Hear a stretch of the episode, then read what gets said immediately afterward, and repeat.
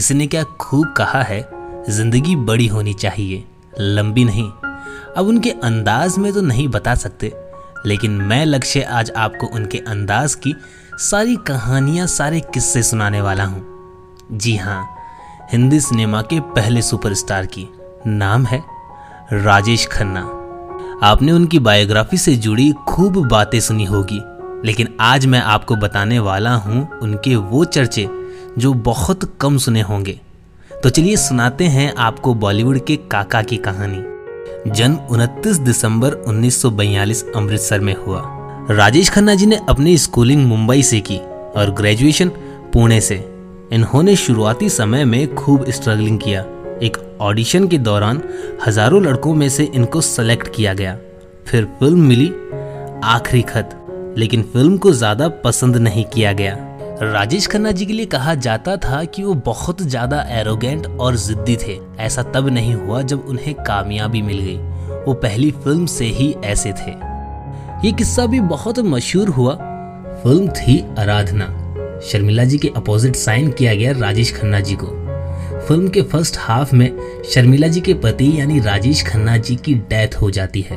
अब लोगों ने सोचा कि सेकंड हाफ़ में शर्मिला जी के बेटे का रोल किसे दिया जाए? लोगों ने कहा कि इस लड़के को ही कास्ट कर लीजिए। वैसे भी फ़िल्म का सेंटर तो शर्मिला जी है। क्या फ़र्क पड़ता है इस लड़के से? पर जब फ़िल्म रिलीज़ हुई तो इस तरह से प्रमोट किया गया। ये किया गया कि शर्मिला जी ही है मदर इंडिया लेकिन अजीब सा करिश्मा हुआ। लोग फ़िल्म के ट्रायल देखकर निकले तो शर्मिला जी के बजाय लोग पूछने लगे, वो लड़का कहाँ है? राजेश खन्ना जी ने अपने इंटरव्यू में कहा था जब शो शुरू हुआ तो मैं लोगों से हाय हेलो कर रहा था, पर कोई जवाब नहीं दे रहा था। लेकिन शो के बाद वही लोग मुझे ढूंढ रहे थे। तब तक मैं होटल चला गया था। फिर मुझे वहाँ से बुलाया गया। उसके बाद शुरू हुआ सुपरहिट फ़िल्मों का दौर।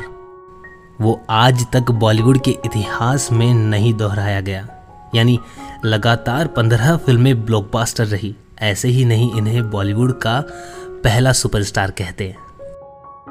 सत्तर दशक के एक्टर नवीन विश्चल बताते हैं, एक पार्टी थी जिसमें बॉलीवुड के सभी नामी एक्टर थे, यानी धर्मेंद्र, अमिताभ, राज कपूर पार्टी में मौजूद थे और ईयर था 1975 अमिताभ दी अमिताभ बन चुके थे मतलब जंजीर आ चुकी थी, दीवार और शोले रिलीज़ हो चुकी थी। लेकिन जैसे ही राजेश खन्ना जी पार्टी में एंटर करते हैं तो सारी मीडिया, सारे गेस्ट दीवाने हो जाते हैं। उनकी फ़ोटो लेने के लिए, उनके ऑटोग्राफ लेने के लिए।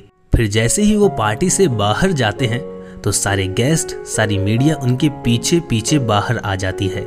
यानी पाँच मिनट में पाँच छह सौ लोगों का पार्टी हॉल खाली हो जाता है। ये तब की बात है, जब सभी सुपरस्टार मौजूद थे।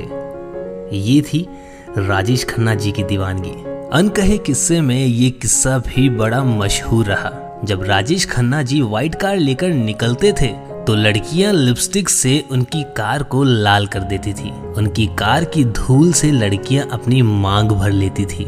कई लड़कियाँ तो उनकी फ़ोटो के साथ शादी के फेरे भी ले चुकी थी। ये किस्सा भी बड़ा मशहूर रहा। जब एक बंगाली लड़की से पूछा गया, तुम थिएटर में इतनी तैयार होकर क्यों जाती हो? उसने कहा जब हम उनकी फ़िल्म देखते हैं तो लगता है कि हम उनके साथ डेट पर आए हैं। मशहूर डायरेक्टर, राइटर सलीम खान कहते हैं, मैंने सलमान खान, शाहरुख खान, अक्षय कुमार वाला जमाना भी देखा और राजेश खन्ना, अमिताभ बच्चन, देव आनंद वाला भी। लेकिन राजेश खन्ना जैसी दीवानगी किसी और के लिए ना उस वक्त देखी, ना आज देखी। राजेश खन्ना जी का सक्सेस पीरियड बहुत लिमिटेड था। मतलब बॉलीवुड में पाँच छः साल बहुत कम माना जाता है।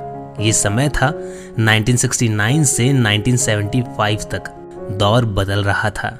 लोग रोमांटिक से एक्शन मूवी को ज़्यादा पसंद कर रहे थे। लेकिन उन्होंने खुद को बदला नहीं, पर समय किसी का इंतज़ार नहीं करता। वहीं से शुरू हुआ उनका डाउनफॉल। फिर तो ऐसे गिरे कि लगातार एक के बाद एक फ्लॉप फ़िल्में दी।